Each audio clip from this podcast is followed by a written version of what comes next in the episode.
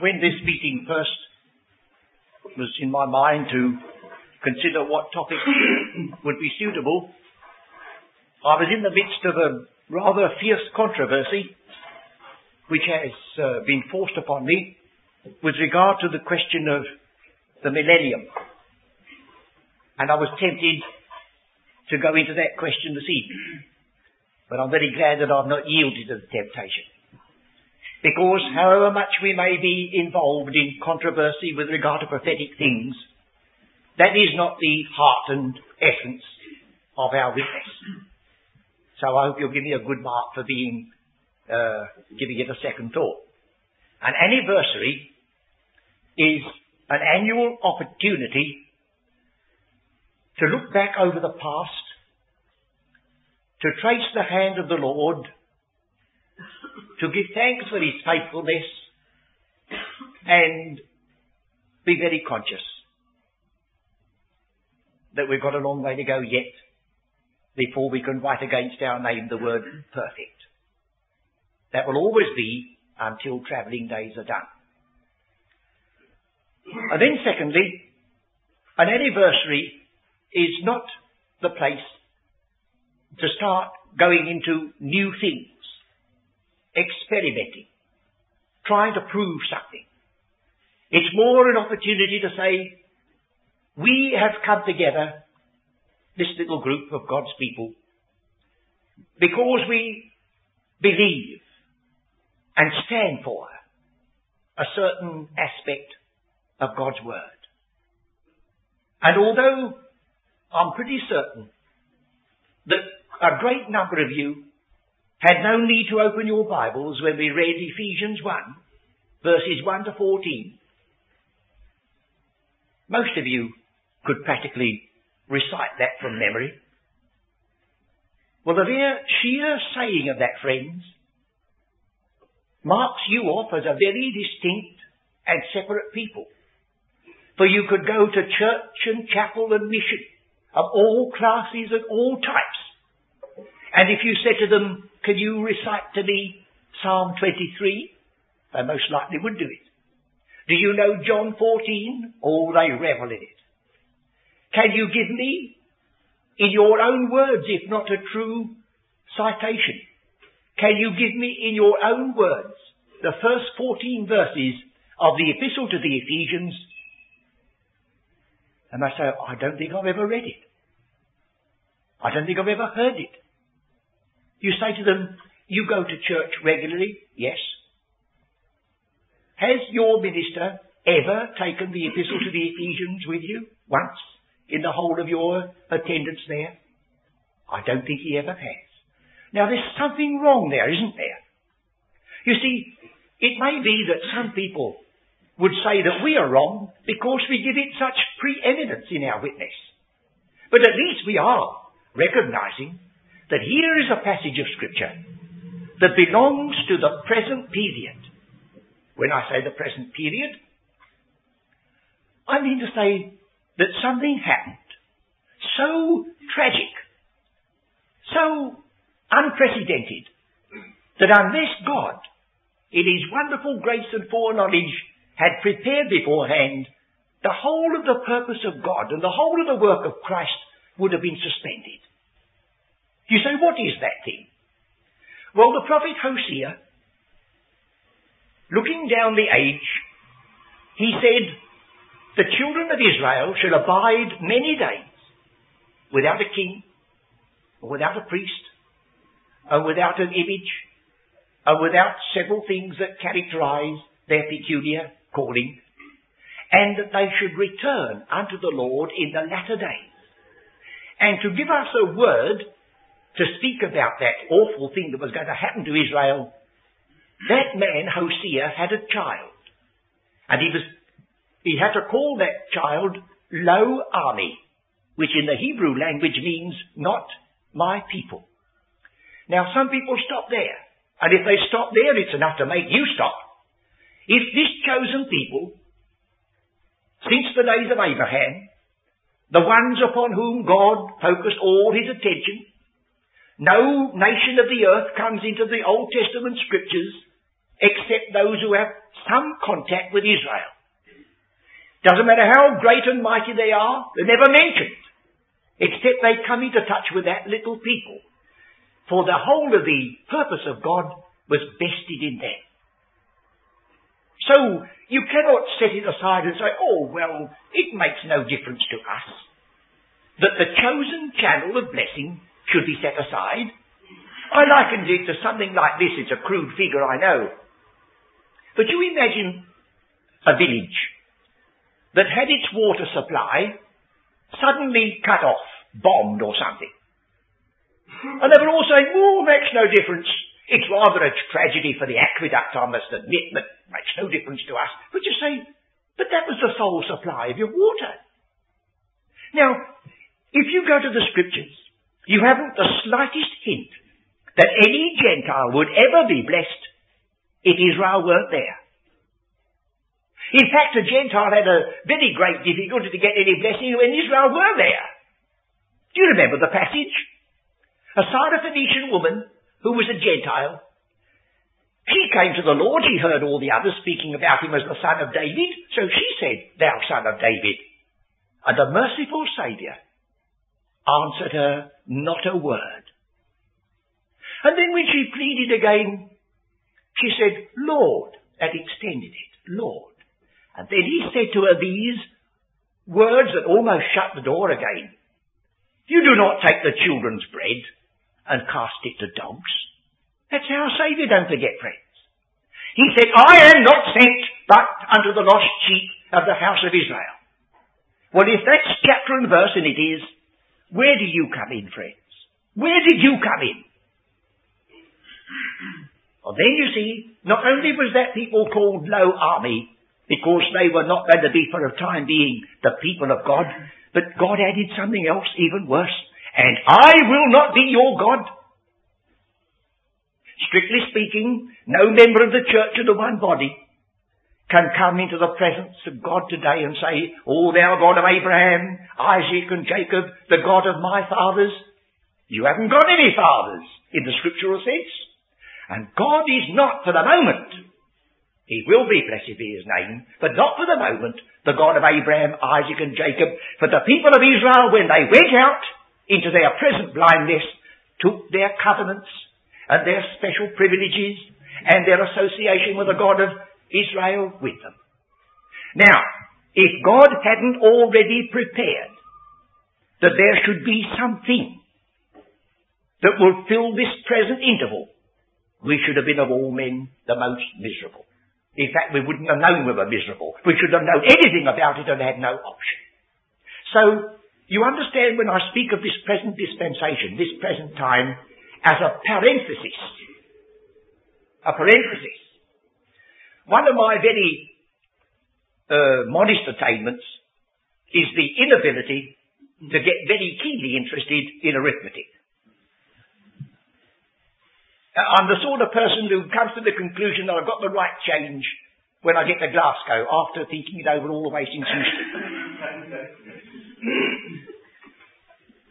but don't you see? It was dinned into me at school that you must not ignore those brackets.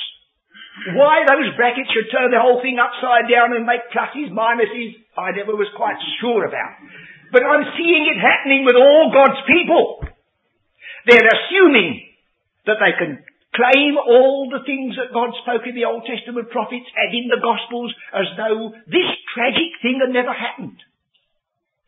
At the last chapter of the Acts of the Apostles, Paul called the elders of the Jews.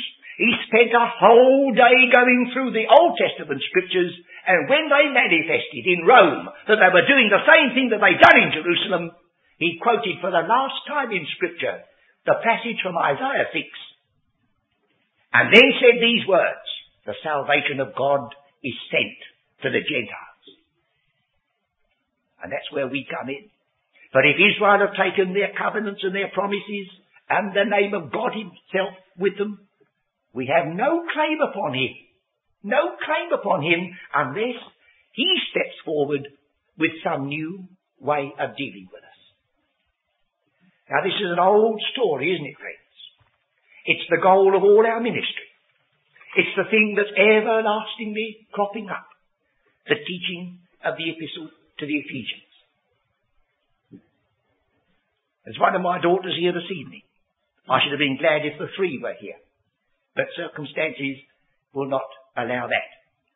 I would like to break for a moment into a little family secret that my youngest daughter has a little one.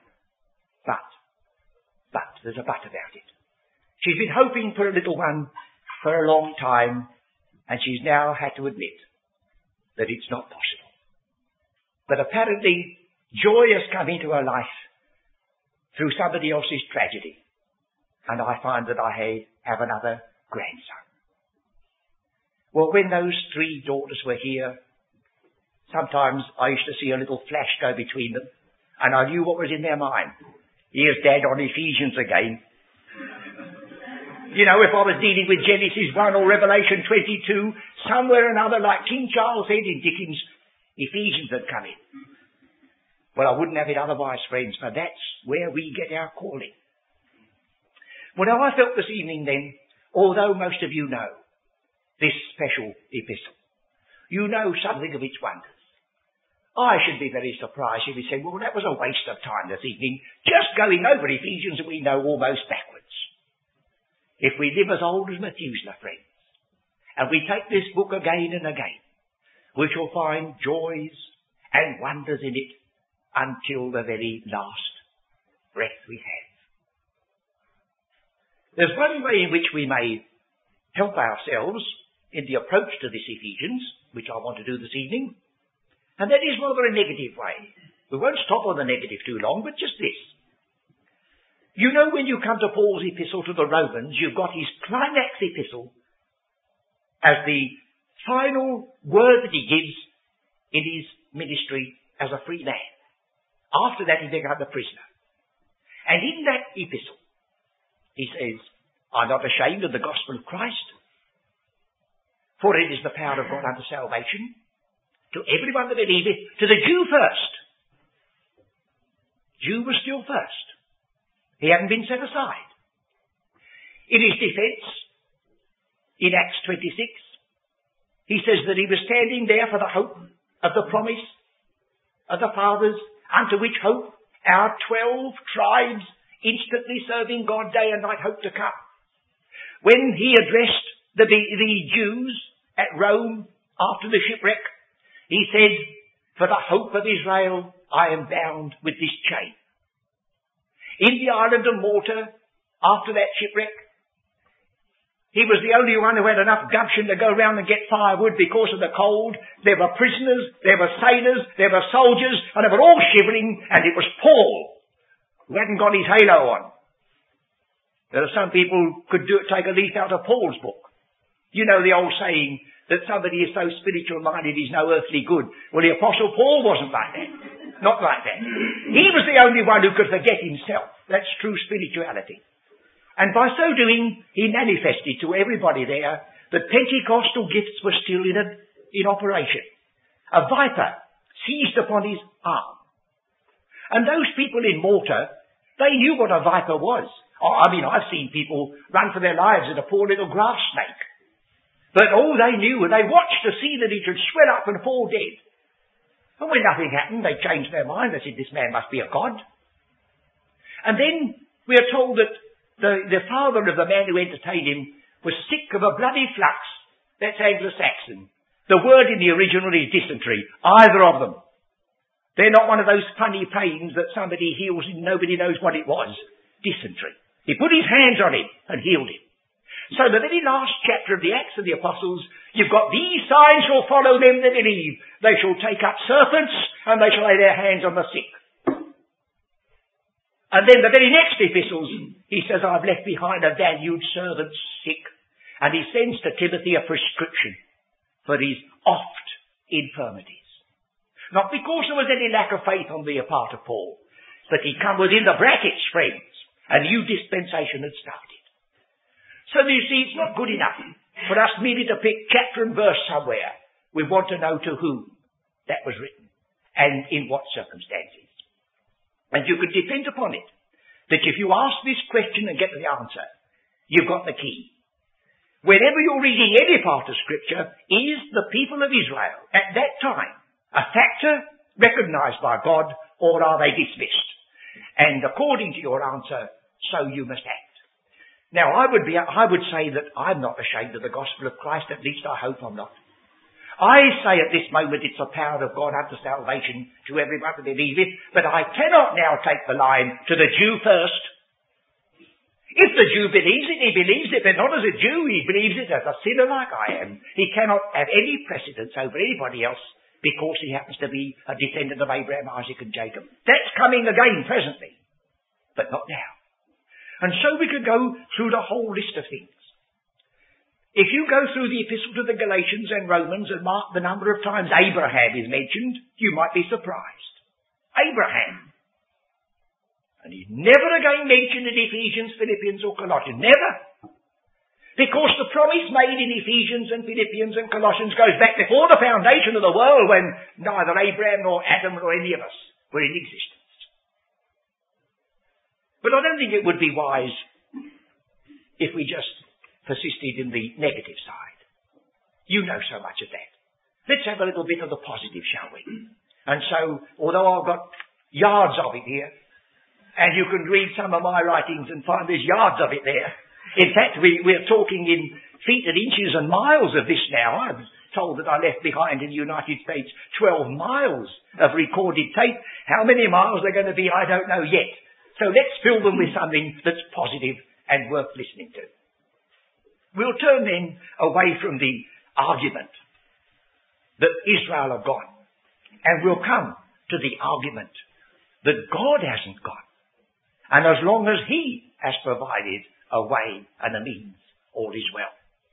Now, one of the strangest things at first is to discover a title of Christ in Ephesians 1, verse 17. Our brother this afternoon was speaking about the prayer of the apostle. And in that prayer, he says in verse 17, the God of our Lord Jesus Christ. The God of our Lord Jesus Christ. Why should that have been necessary? Never again does he say it any other part. For some reason he said it now. Oh, I hope some of you are saying, please teacher, I know. You say, I see it. Up till that moment, friends, up till that moment, he was the God of Abraham, Isaac and Jacob. And now Abraham, Isaac and Jacob are gone. And I, a poor Gentile, what am I going to do? Well, he says, don't worry, friends. As long as Christ remains, all's well. That's his argument in the epistle to the Hebrews. See, the bottom dropped out of the whole universe for the Hebrew. He says the law was waxing old and vanishing away. The priests, well, they needed a saviour themselves before they could do any priesthood for anybody else. It was not possible that the blood of bulls and goats should cut away sin, and the tabernacle was a worldly sanctuary. Oh, they said, you're telling us all this, all that we believed and hoped for is all in vain. He says, well, friends, I've told you that, but I'm going to tell you something else. Jesus Christ, the same, yesterday and today and forever. For while that's the truth, you can lose the whole lot and be the better off for it. As long as He remains. So, if anybody were to trick me and say, ah, you can't go to the God of Abraham, Isaac and Jacob, I said, I don't want to. You don't. I go to the God of the Lord Jesus Christ. He steps in and says, that's good enough for you, isn't it? I say, it's not only good enough, Lord, it's 10,000 times too much for me to realize that he's the God and Father of my Saviour. Good. You see, I'm a tantalizing person in the eyes of so many people. They can't turn me out of anything. Oh, they would have done it long ago if they could. But I don't belong to anything except Him. And they can't touch that. And they can't touch you if you're in the same capacity and position. Well, now we'll then look at this epistle and ask ourselves, are there outstanding distinctive features in this epistle which answers to the thought that it is something new, something not quite the same as we find embedded in the earlier revelation of God's truth. Let's give it a test, shall we? In verse 3 of chapter 1 of Ephesians, this apostle opens with the word, blessed be God. Now that's a fine symptom. A lovely symptom. He doesn't come into the presence of God and start asking for something. I got into trouble once when I said perhaps I ought to have closed my words a bit. I said prayer isn't beggary. And then of course they said I denied that we should ever ask God for anything, which of course is absurd. But this man, his heart's so full that before he asks for anything, he asks presently, as you know. He starts praying for them, that's asking. But before ever he prayed for them, he blessed God for all that he'd done for them. You know, it's a good start for prayer. You get on the right track then. So he said, Blessed be the God and Father of our Lord Jesus Christ, who hath blessed us. Blessed be God, who hath blessed us. There are two words for blessed. One, which is very often translated happy, has to do with something which is within, internal. This word has to do something that is without, external. It's the word eulogy. That's very often connected with an after dinner speech. A eulogistic speech. Eulogia is to speak well. Always says speak well of the God and Father of our Lord Jesus Christ, for he's spoken well of you. Fancy that. Spoken well of us. The things that he said concerning us, well, that's, that's an understatement. I have not seen, nor ear heard, neither have it entered the heart of men the things that God has prepared for them that love him. So we have this emphasis. Blessed be God who hath blessed us. He goes on further. Blessed us with all spiritual blessings. That as it stands is tremendous. But what the apostle said was the word blessing in the singular. He didn't say blessings in the plural. Now, instead of that making them less, that makes them more. We say, how do you make that out? This is it. Who hath blessed us with every blessing that is spiritual. Now, we don't know the number. Then it doesn't matter. We only know this. That the very first note that struck is, there's nothing in the whole universe of God that he will withhold from you if it's good for you. And some things belong to another realm about which we haven't any language to describe them.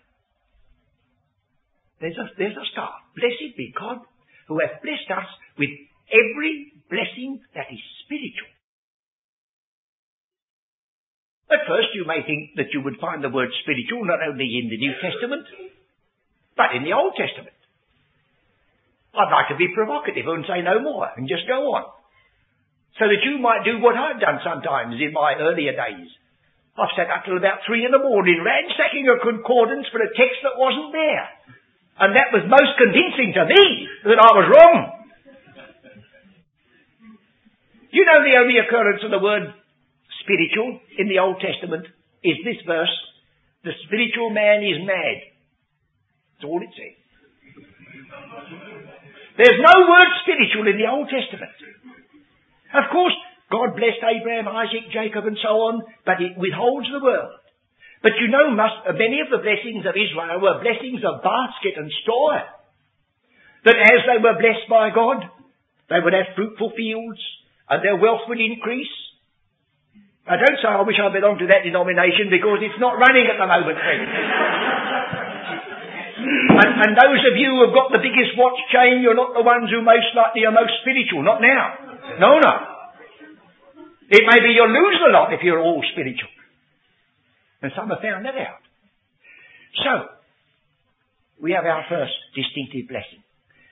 The way in which the apostle uses this word spiritual will help us to see its meaning. Chapter 6, verse 12. For we wrestle not against flesh and blood, but against, now I'm going to jump right down to the bottom, spiritual wickedness. That's all. That's all I want to say. Not flesh and blood enemies, but spiritual wickedness. So these are not flesh and blood blessings, but spiritual blessings. They're of that order. Now, as I have not unlimited time, and neither have you, and this recording thing's going whizzing round like anything in this little vestry, I'll leave that and come to the next. Verse 3. These spiritual blessings which are unique are to be enjoyed in a unique place. In heavenly places in Christ. Now, the word places is in italics. So there is no actual word in the original for the word place. You have to say in heavenly or something. Now, one way has been to get over the trouble is to say among heavenly beings. And it is certainly true that the preposition in, when it's followed by the plural, sometimes must be translated by the word among. But it's also true that many, many times when it's translated by the, when it's followed by the plural, it is translated in. So we've still got to discover. Let's look at the end of this same chapter 1, shall we? For we have the word in heavenly places, or whatever this same word is again.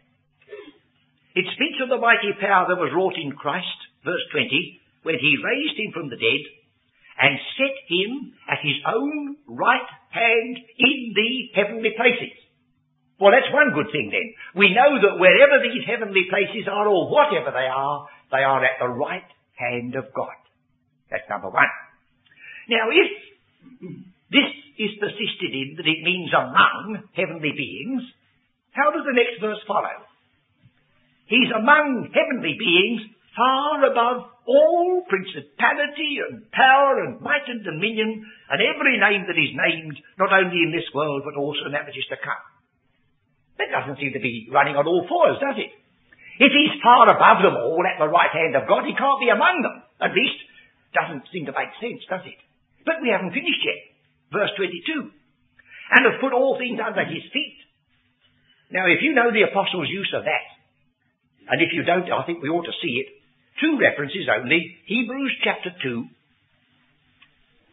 He's the only man in the New Testament who quotes those words. All things under his feet. Hebrews 2 verse 8. There was put all things in subjection under his feet. And then he adds a little comment. For in that he put all in subjection under him, he left nothing that is not put under him. What an isolated position. When it says all things under his feet is not among any spiritual beings. He's far above them all, with one exception, God himself.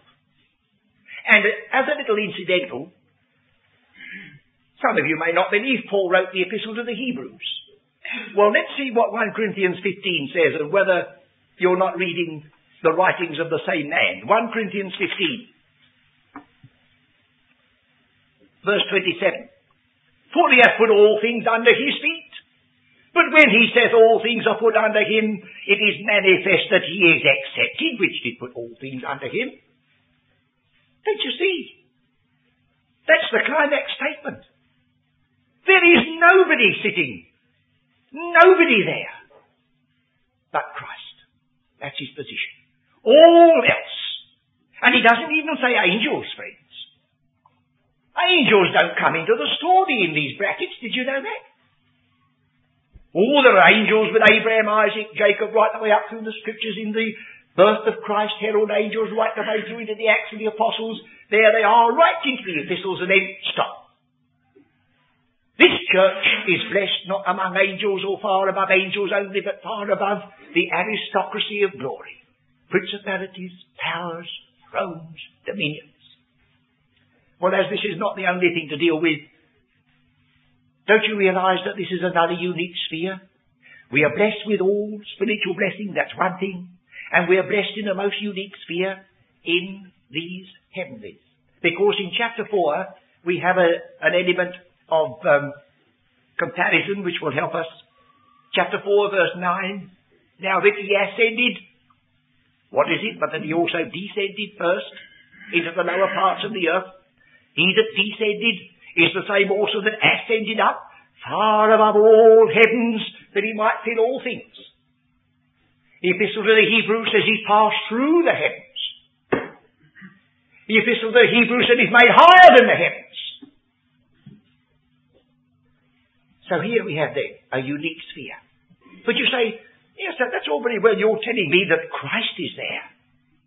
Oh yes, friends, I haven't got to the bit I was aiming at. I'm glad you reminded me. Chapter 2, verse 6.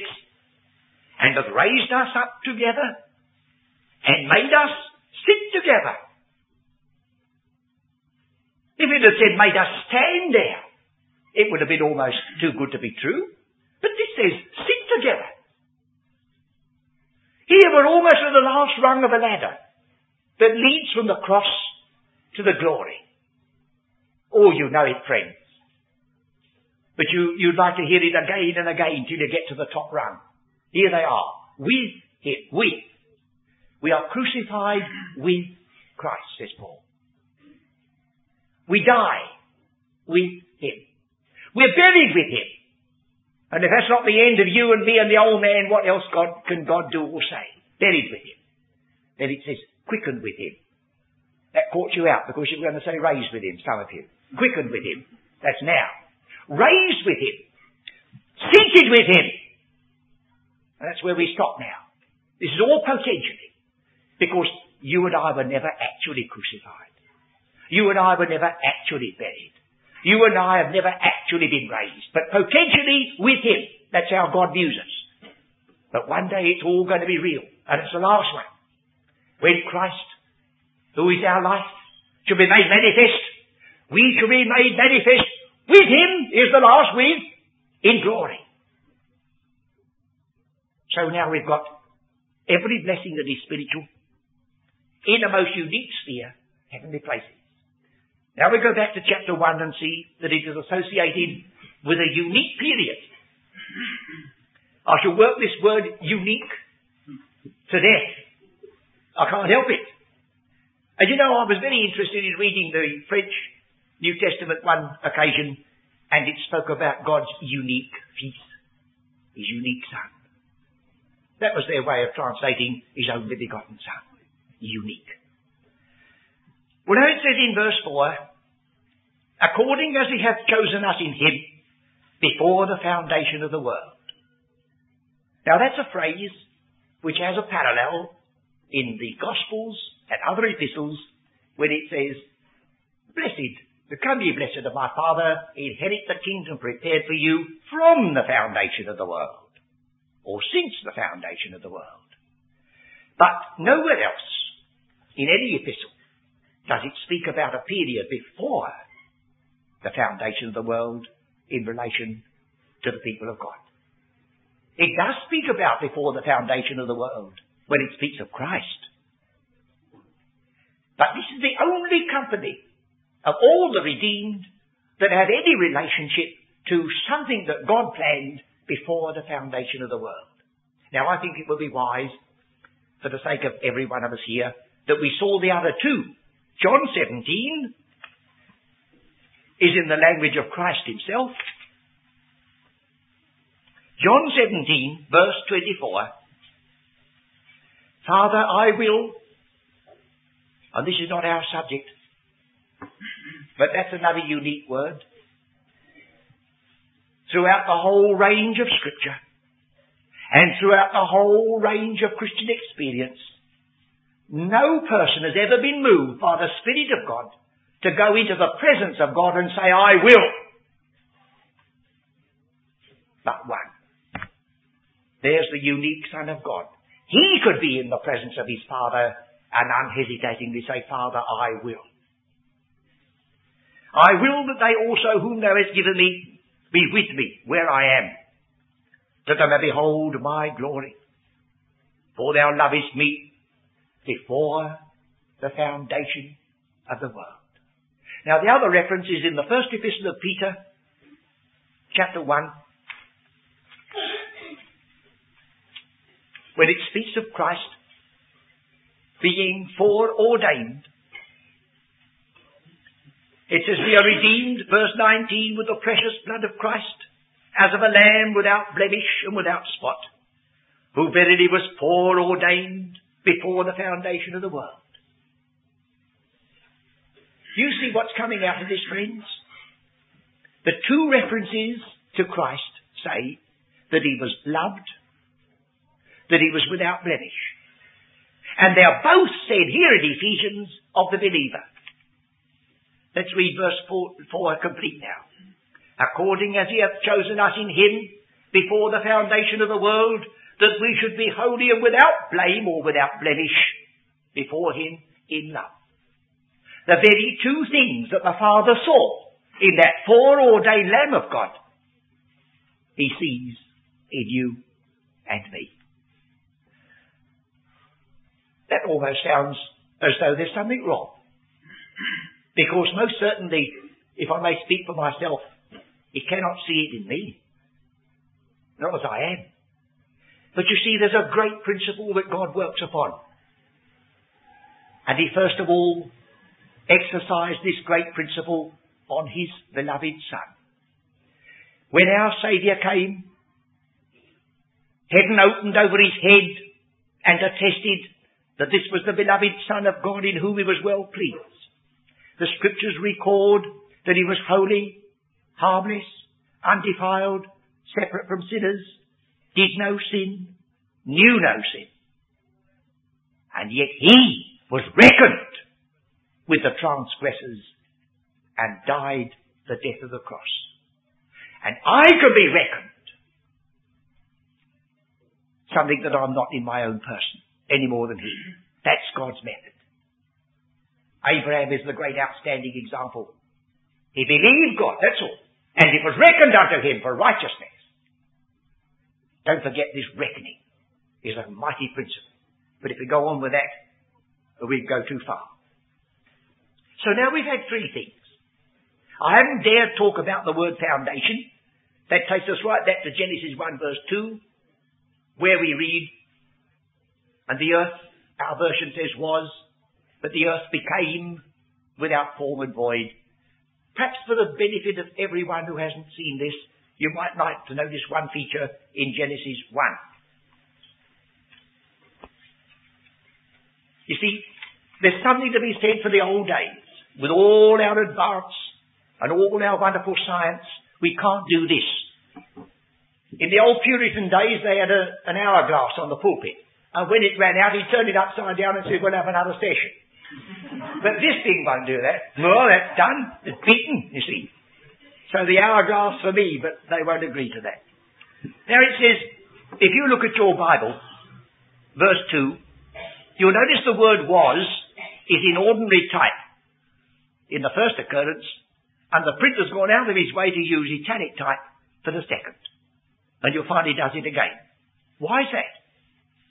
The reason is this, that strictly speaking, the verb to be is not expressed by any word in the Hebrew language. It's always assumed.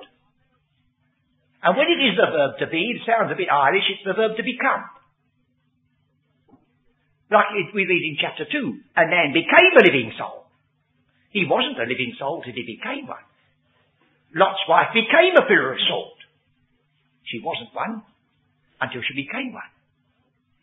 So the statement in Genesis 1 is that in the beginning, God created the heavens and the earth, and the earth became without form and void. Tohu and Bohu. And those two words are used by Isaiah and Jeremiah, Jeremiah 4, Isaiah 34, in a context of vengeance and judgment. So the suggestion is that the church of the one body in this dispensation of the mystery having nothing to do with Abraham, Isaac and Jacob, is related to something that took place before this present creation of which the former part was made. But that's another story. There's so many other stories. But as I said earlier, it's, it's a fine thing to have to admit there's far more to say than any of us have got any ability or time to say. We never exhaust this. There's one book I've never read.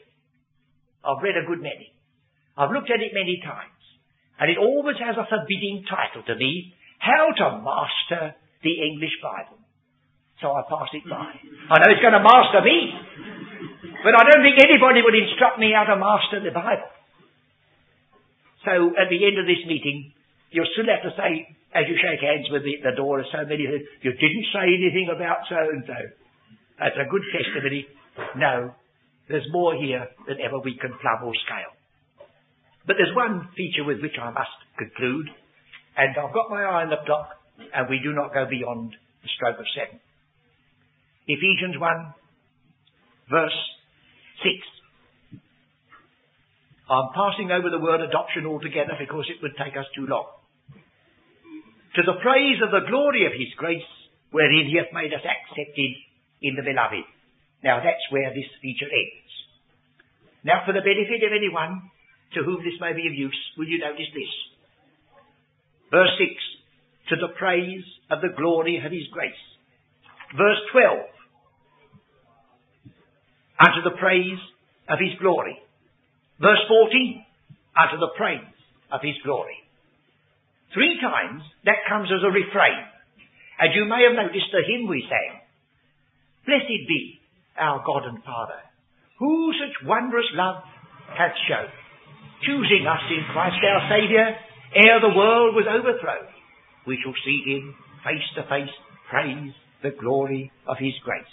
And it says, Blessed be our Lord Christ Jesus. And then it says, Blessed be the Holy Spirit. And that is what this chapter is saying. That hymn was written by one of the members of the meeting many years ago when I was explaining that Ephesians 1, 1 to 14 was like a hymn, three verses with a refrain. Next week he says, there's your hymn, and we've got it in our hymn book. So we've got now this subdivision. The first section is all about the will of the Father. There's not a word in it about sin, not a word about faith, not a word about redemption. It's all God's purpose in the remote past. The will of our Father.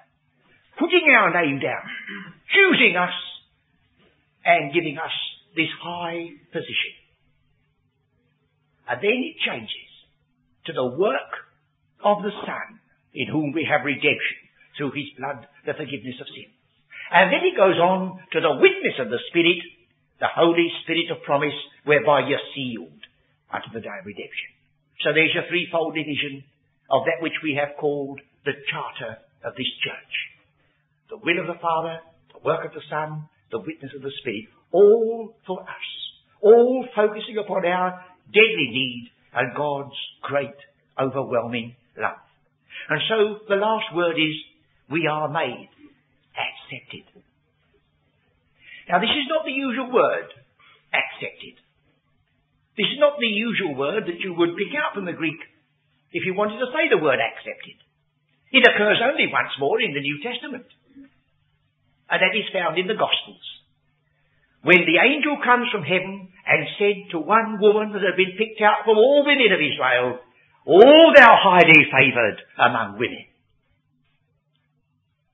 I never says that word about anybody else. Never says it about even one descendant of Abraham. Never says it about anybody right through the Acts of the Apostles. He waits till there's a company of people who are described in this very epistle as being aliens and strangers and hopeless and Christless and godless in the world. And he said, you are highly favoured. I made you so in the beloved. Now you can hardly believe that, can you? And that's what's true. That's what he's done. Highly favoured. And then he doesn't say in Christ. He doesn't say in my son. He doesn't say in the Lord. He says in the beloved. And that word doesn't come many times. I don't know how you're constituted, but when I hear too many loves, I don't think there's much in it. Like I said to one lady who was serving in a counter in Lancashire, she said, just love. I said, what do you say when you meet it? And she didn't remember what she'd said. but when God says it, friends, when God says it to such as we, when He says it to you and me, when He says we are outsiders, rank outsiders, He said, I've made you highly favoured in the beloved. I reckon I'd better stop there, friends. I'll leave that with you. If there's one single person here this evening who has said, I don't know what they make such a deal out of this Ephesians 4, I hope you do now. Whether you believe it for yourself or not, that's your affair, not mine, friends.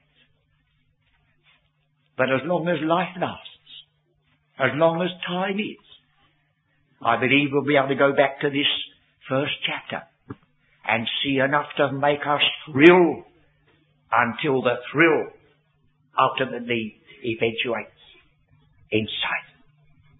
May the Lord grant unto us to keep us faithful and loyal to the testimony entrusted to us. And may he set his seal once more upon this little gathering for his own name's sake.